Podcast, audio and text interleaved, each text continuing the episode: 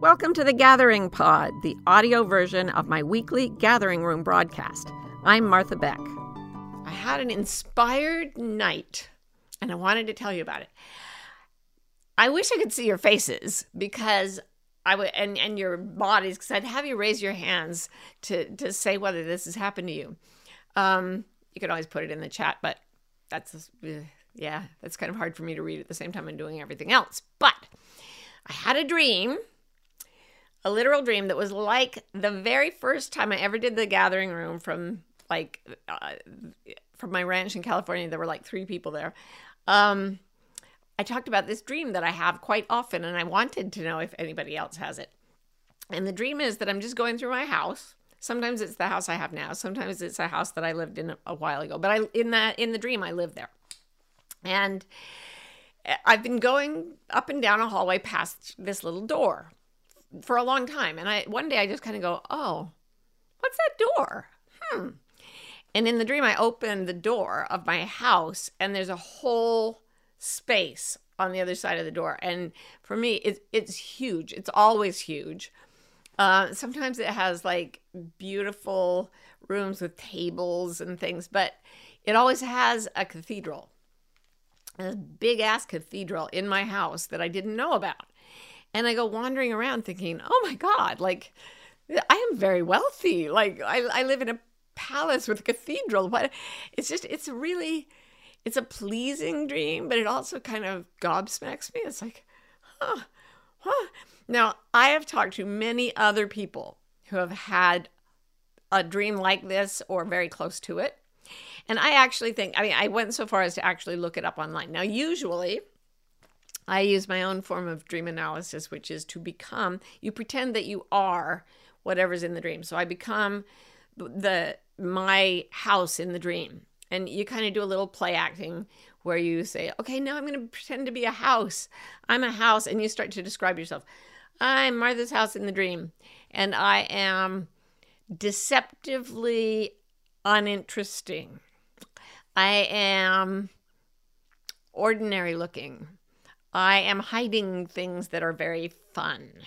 And then I then I'd say, well, what's the message that the the dream symbol has for the dreamer? So oh, I am Martha's house, and what I'm here to tell Martha is there's always something they're here to tell you. Um, keep opening doors. You're gonna find stuff. So I I um it actually says the same thing when you look it up online. It says the, the house usually represents your life, and the rooms in the house are the different facets of your life, and the hidden part of the house that you're just looking at is something that hasn't been conscious for you, but it's there. It's already there. And I've asked several people today if they've ha- ever had that dream, and they say yes. I, they all said yes, they had. And I asked them, is it a good dream or a bad dream? They almost all said it was good.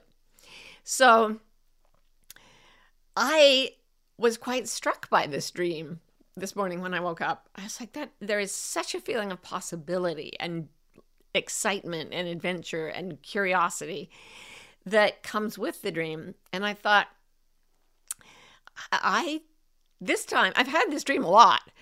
I want to do something about it. I actually want to find that door and open it. So I believe that there is a, we've been walking around our lives, walking past inconspicuous hidden doors all over the place.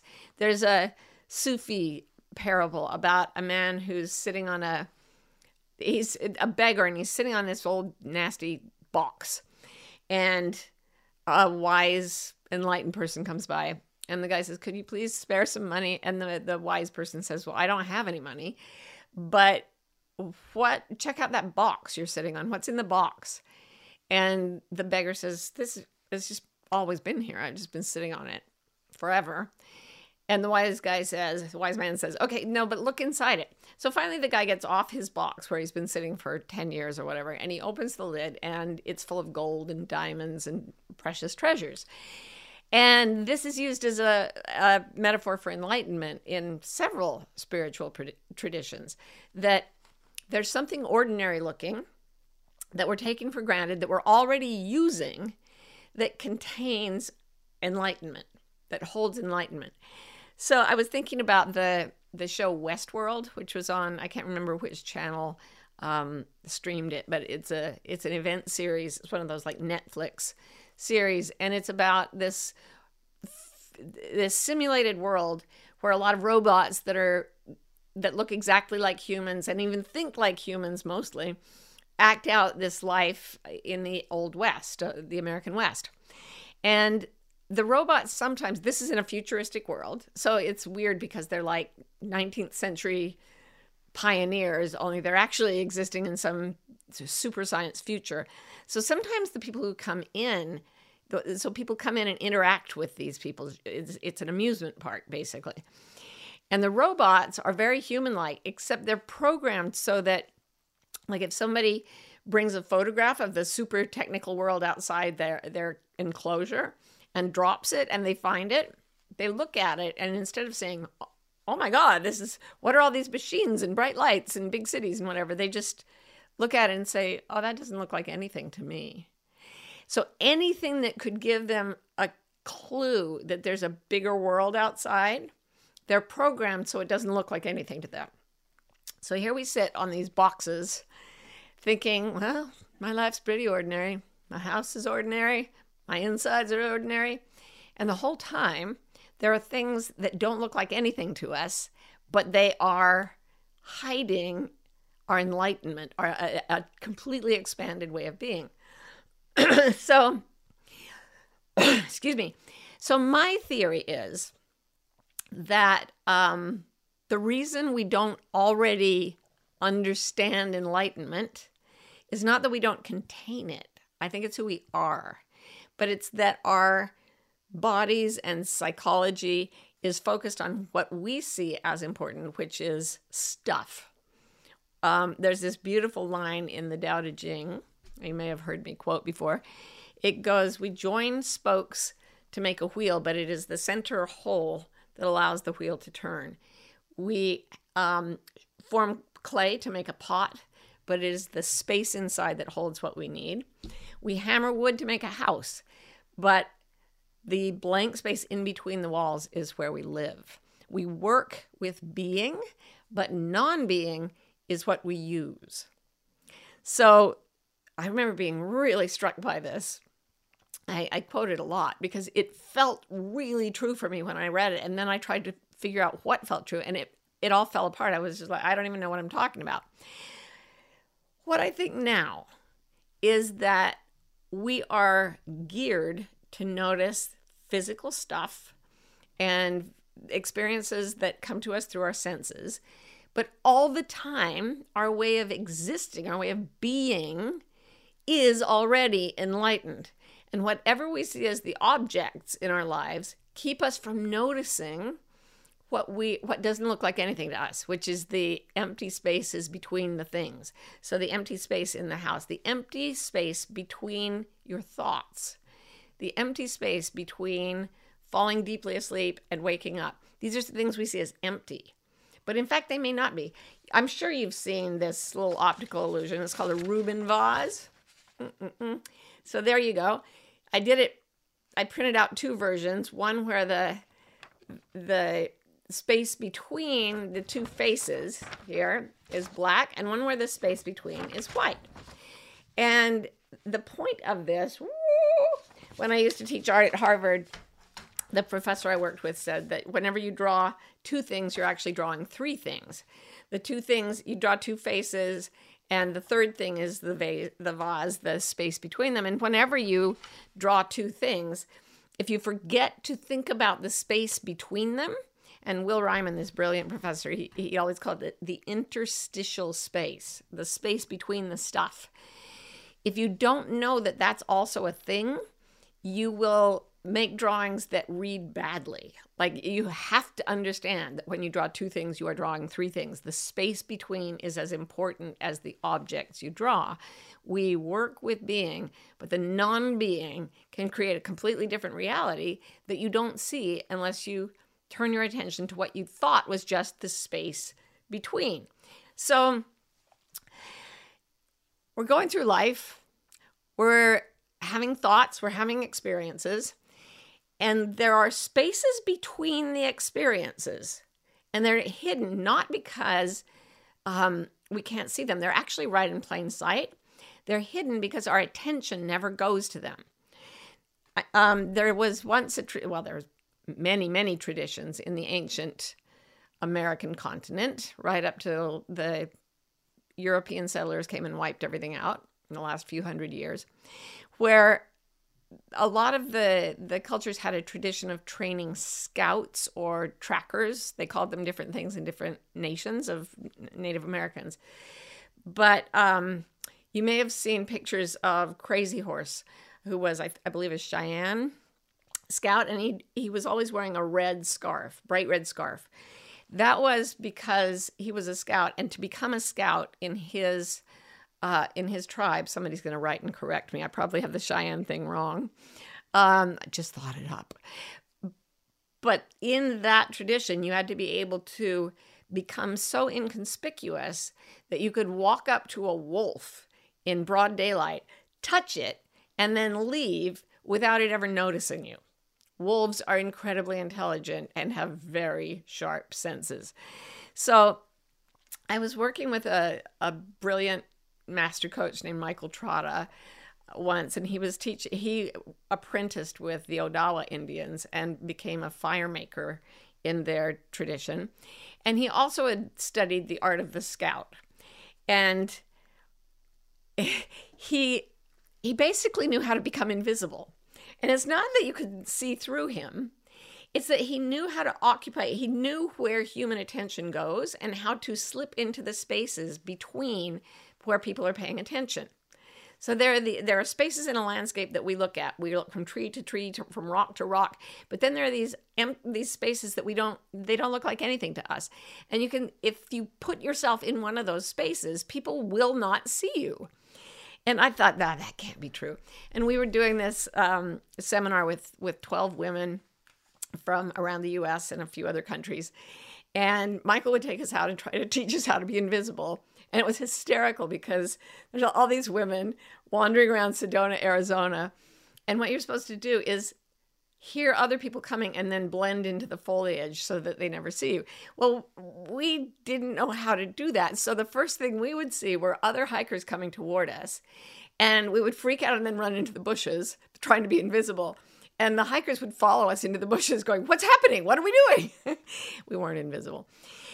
And then by the end of the seminar, we had to we were going to make a fire and we were going to go to this in order to do this without setting everything ablaze we had to go to a special place that was just a grassy field where there was a lot of water around and where we could set a fire legally and contain it so michael and i showed up um, to the space and we were waiting for these women and we waited for like they were 10 minutes late they were 15 minutes late they were 20 minutes late and we were like what is happening what why are they all absent at which point they all appeared. They just stepped up from wherever they'd been hiding. They'd been lying in very shallow depressions in the grass. They'd been sitting in bushes. Like, I mean, they did it. They figured out how to be invisible. And we did not see them until they suddenly stepped forward. I had another experience of doing that with, with also with Michael, where he was working with a bunch of people, and I had hurt my eye. And so I just went and sat on a rock and waited for them to come back. And I waited and waited and waited. And then suddenly they were just all there. They'd all been standing in spaces that my attention had missed. So we know from from psychological studies that most of what we think we're seeing everything around us, but our attention only goes to certain things. And most of what we could perceive in any given scenario, we never notice. It's called attentional blindness. And I believe that there are these moments so think about I'm, I'm, writing this book on creativity and i've been asking a lot of people this question and i want to think you guys to think about this. Think about a time when you were puzzling about a subject that was really important to you where you were trying to create something or come up with an answer. So it could be a mathematical equation or it could be that you're throwing a pot or it could be that you're you know you're trying to figure out what would make a better recipe for some food you love or you're trying to figure out uh, how to express something like love in a poem or whatever, but you're pushing at the edges of your creativity. You're pushing forward. In that moment, you you cease to feel like you are even there. This is it's you go attention blind to everything except what you're creating. So I've been asking people about this, and my question is can you be anxious at the same time you're in this creative space? And so far, the answer has been no. Um, people can be anxious before and after, but in the moment of being creative, they're they're not anxious. But they always say, "Oh, it went by in a flash. I didn't even I don't even remember doing it." So, and this can last for hours. You can be in a creative state like that for hours, and time will go like that. And that's why people on the Great British Baking Show and the Pottery Throwdown, I keep talking about, they sit down they say, You have six hours to make this thing. And six hours later, they look up and the people are like, No, we've only had 10 minutes. And it's because they're in that space. So here's the weird thing, you guys. When you're going in and out of attention, when you're going in and out of sleep, you pass the places that open onto your enlightenment, but you just don't really notice them. And there is, I wanted to teach you, I'm getting I'm going on too long, but there is a, an exercise that was stumbled upon by some brain researchers at Princeton that for some reason made the brain go into a state of clarity and um, a, a lack of suffering. Like it's it's not that it's extremely manic or anything. It's just an absolute clarity and lack of suffering. And it's really it's a simple question. And I'm going to put it to you and that is I may have asked you this before. Is it possible for you to imagine the space inside the atoms between your eyes? So, most of every atom is full of empty space. So, you've got matter between your eyes, but it's also full of emptiness. So, just ask yourself that question Is it possible for me to imagine the space in the distance between my eyes?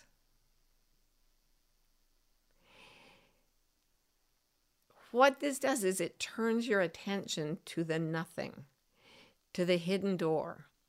And pe- they found that people who can sustain the type of focus that that question brings up feel less pain, are able to come up with brilliant answers to problems, um, have better relationships. There's something about focusing on the empty space inside you that clicks you in to what was already there. You've already been sitting on a box of treasure. How do you open it? You open it by looking where you've never looked before, where you've never thought to look, where it doesn't look like anything to you. Like that space that went by in a flash while you were making burritos. like you can your enlightenment is showing up in all these little inconspicuous places and as you start to notice them that's what meditation does you sit there and the, the day you've been experiencing goes past in your mind and you try not to think and it comes back and you try not to think. And then suddenly you realize oh in the space of non-thought there's been a part of you that wasn't thinking all along that has consistently been present that is not afraid of anything and does not identify as you. It identifies as love consciousness space the universe but you don't actually notice it because it doesn't feel like yourself. It doesn't feel like your ego. It feels like light, enlightenment. It feels like no thing. We work with being, but non being is what we use. So, this is a very abstract lecturette that I've just given, and I'm really interested to see what people's questions are. So, let's go to those. Hello, the lovely peoples. This is Marty, Martha, inviting you to a free masterclass that I have made called Five Paths to Your Purpose. Probably the most common question I get from people is How do I find my purpose? Why don't I feel that I'm on purpose? Well, it turns out there are certain things you have to do to find your purpose, and I broke them down into five, and I made a little masterclass about it. So if you'd like to see it, just go to marthabeck.com slash purpose and you will be able to watch it without any charge at all. Oh, Melanie Phoenix says it's Michael Troy's birthday today. How cool! That's so awesome. Happy birthday, Michael. Linda says, Do you think that it's anxiety that impels people to try to fill up the spaces between? Yeah, for sure. Well, it's not that we're trying to fill up the spaces in between is that we're trying to hang on with the way we usually think. The way we usually think is what's hiding our enlightenment. It's right there in plain sight, but the way we think makes it invisible. And that's such a hard concept to get across. But anxiety says never let go, never let go, never let go. That's why you can't sleep when you're anxious. And as you go into sleep, you go through a hypnagogic state. And when you come out, you go through another one. And in that state, people often experience mystical, you know, visions, um, psychic flashes. And that certainly happens to me as I'm sliding into sleep. I, I start getting all kinds of ping, ping, ping, ping, ping of people who are thinking about me and um, solutions to ideas, and sometimes a sense of incredible love enveloping me. Yeah, anxiety is what's hanging on. And it's in the spaces where there is no anxiety at all that we feel the enlightenment that is already what and who we are. We then we we're running our fingers through the golden jewels at that moment. But we believe that anxiety is part of us. It's not. It's part of the function of the material we live in, the matter that is us. And when we can allow that into the background, like allow that to fade back and then the the the space in between becomes the object we're looking at. So, uh, yes, Melanie says, please talk about how writing is the space between word, art, rather than drawing. Would this be what show, show don't tell means, showing between the spaces? In a way, here's what I actually think. I think that words are like little trains and they carry cargo, and the cargo is energy. So sometimes I'll read a book like Eat, Pray, Love. Okay, 13 million copies sold. It's this memoir that Liz wrote. There have been hundreds, thousands of memoirs written since Eat, Pray, Love that where people tried to get into sort of the memoir. I wrote a couple of memoirs myself, but 99.999% of them have very similar styles, words, even stories, but the energy is different. The words carry energy. Those little lines of ink on paper carry a meaning to our minds, but the energy they bring with them is felt by the heart and by the soul, by the consciousness. I don't know what it is, but two people can write something that's almost identical, and one will be absolutely full of light, and the other one will just be flat beer. And I don't even know how to explain it. I just know that you have to write from a place of illumination to put the right energy in. And let me tell you what that feels like to Liz. She was just at the house yesterday. It feels like she says the room falls away and time goes away. And it's also that she, as a human being, goes away. There is nothing but the words putting themselves out on the page and the energy of the project she's working on. And she's she's kind of in an altered state when she does that in a very positive way. But to do that with words means that you have to go back and forth really quickly between the right and left hemispheres of the brain. And it, it, it means intense focus.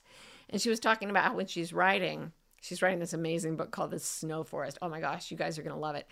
Um, but when she's writing that hard, she has to sleep a lot. And it's because she's making new connections in her brain, looking at the things she's never looked at before, and then bringing that energy to the page it's like some kind of magical sleight of hand. You write a series of words, but it's the feeling. We hammer wood to make a house, but it's the space inside that we use.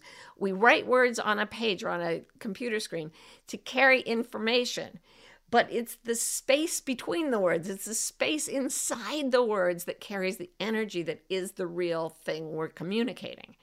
It's just, it's magic. It's magic. Um, Valtuber Musicus says, You guys with your cool Instagram names, you're too cool for me.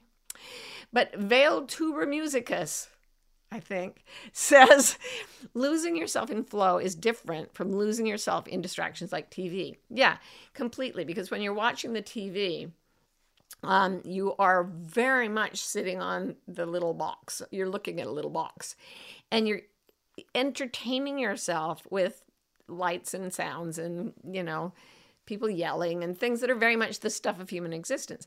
Now, that is not to say that you won't watch something on TV that is full of enlightenment, full of spirit. I mean, that the first couple of episodes of Westworld were very much, uh, uh maybe they still are, a metaphor for us living in the state that we're living in and not realizing that there's a whole universe outside ourselves. So there are very, very powerful spiritual lessons. There are there are those hidden doors in TV as much as in anything.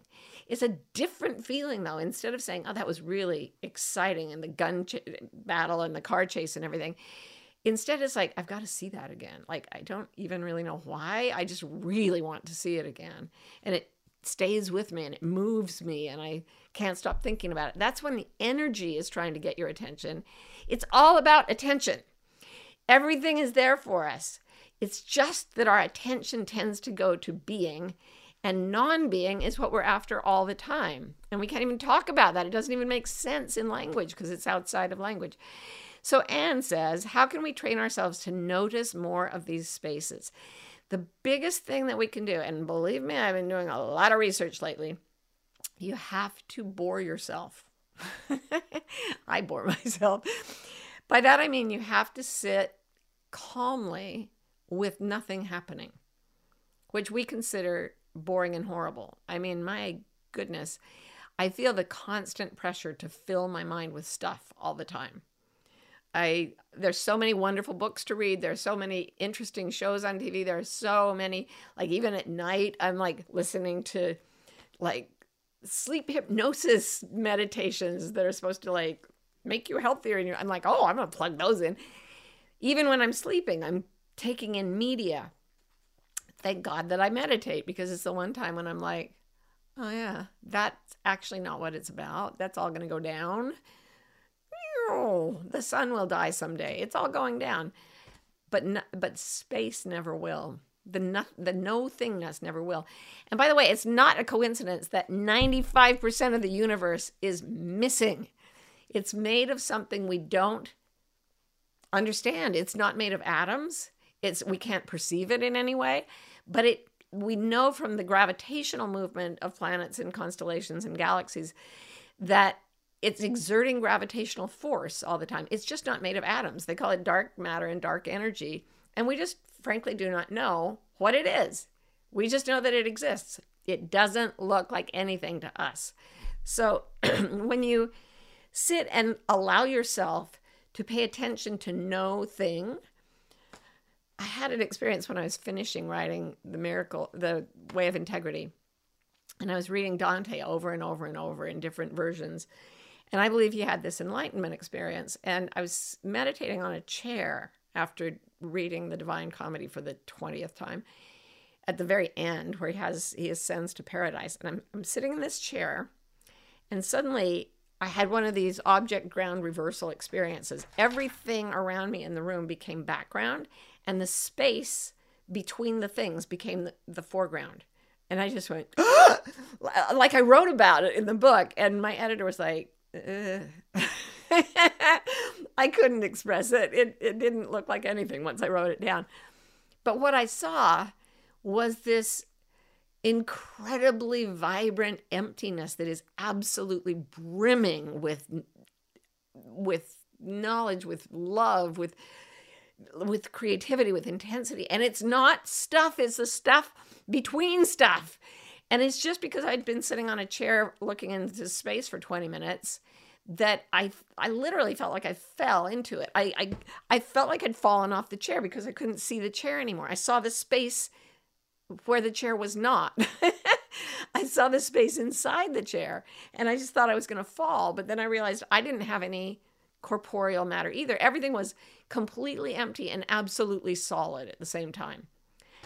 I can't explain it. I just know it's there and we have the capability to, to experience it.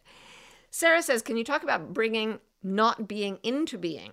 I seem to go in one or the other, but have trouble bringing non being into being. Yeah, you can't do it. You can't do it. You can't do anything with this stuff. It is. All you can do is notice it or not notice it and it's always there that's the thing is i don't sit around going oh i wish i could get that feeling back because one of the things that i'm absolutely empirically dead sure of is that it's always there. It's always everywhere. It's like when my son Adam talked about the light that visited him in his room when he was sad as a teenager. He says it's everywhere. It comes from everything. It is filling everything. And all you have to do is go a little bit blank, go into the space where you don't really feel like you are anybody, and boom, you may perceive it, but then you'll come out of it and not be able to remember what it was because now you're thinking with being. It's it's this weird and wonderful and delicious paradox. Um, Marge says, Does your research explore temporal constraints, anxiety perceived as excitement in those moments?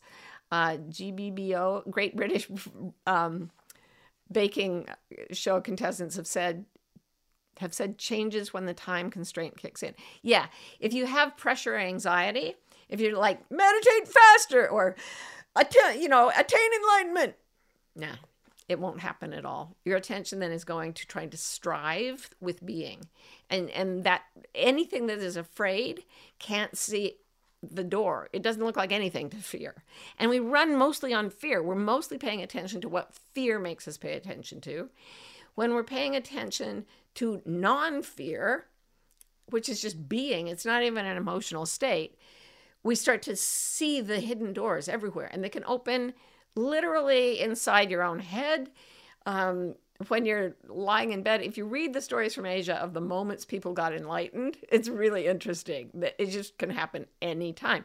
But the moment a time constraint kicks in, typically we lose it. Last of all, constellations in her bones. Love that. Do you sense we are shifting from a language slash mind existence to a being slash feeling existence? Will more folks discover enlightenment and expansive love?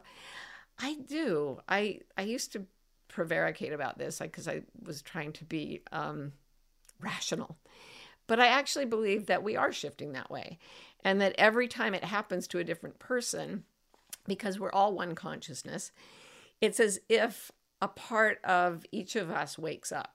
So I was saying to my students in Wild New World, the class on the online class, um, if somebody in Bangladesh, or maybe I was saying it to you, if somebody in Bangladesh or Singapore or Saudi Arabia suddenly attains enlightenment, part of you does too, because you are not disconnected from that person. Nothing is disconnected from anything in the space of non being. It's this little door. We walk past it every day. We think past it every day, but every single day, in the space between your thoughts that you, do, you probably don't notice, your enlightenment steps up and it shines. And you go to the places where it where you feel it because you feel it as a sort of sweetness and you can't explain it. You can only start to go where it it feels like it is and then relax because it's in the spaces of not looking not trying that the door pops into focus and we can open it and look through it and go oh my god 95% of my existence was completely unknown to me and it's always been awake. It's always been uh, in love. It's always been joyful. It just is the bliss of being. So I hope you find lots of little hidden doors in your dreams and I think I hope you find lots of little hidden doors as you go through your life. Just remember, it's a subject ground reversal. Bing bing bing bing. And if you keep looking at the moments where you're not looking at anything, one day you're going to realize it and then you'll have that to, as a little map to find the next door and to open that first door again and again and again. I think you're wonderful. You're all enlightened, whether you know it or not. And I can't wait to see you again right here on the gathering room. Bye.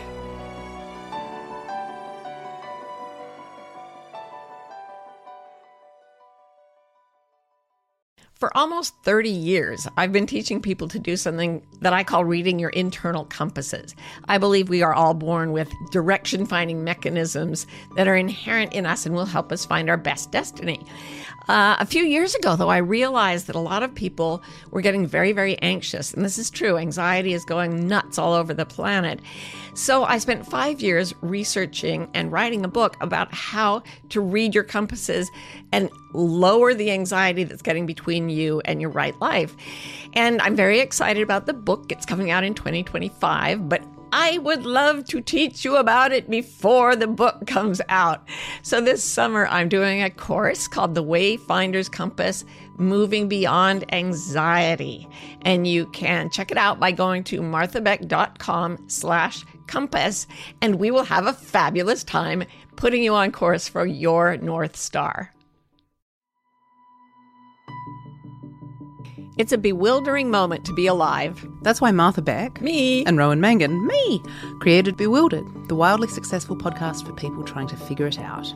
Most of us are trying to fit society's expectations about how we should live, which is stressful and confusing. On Bewildered, we look at topics like perfectionism, What it means to have enough anxiety, and creativity to see where the culture may be pushing us all away from the lives that truly fulfill us. if you're bewildered, if you want to think and you love to laugh, Come join us.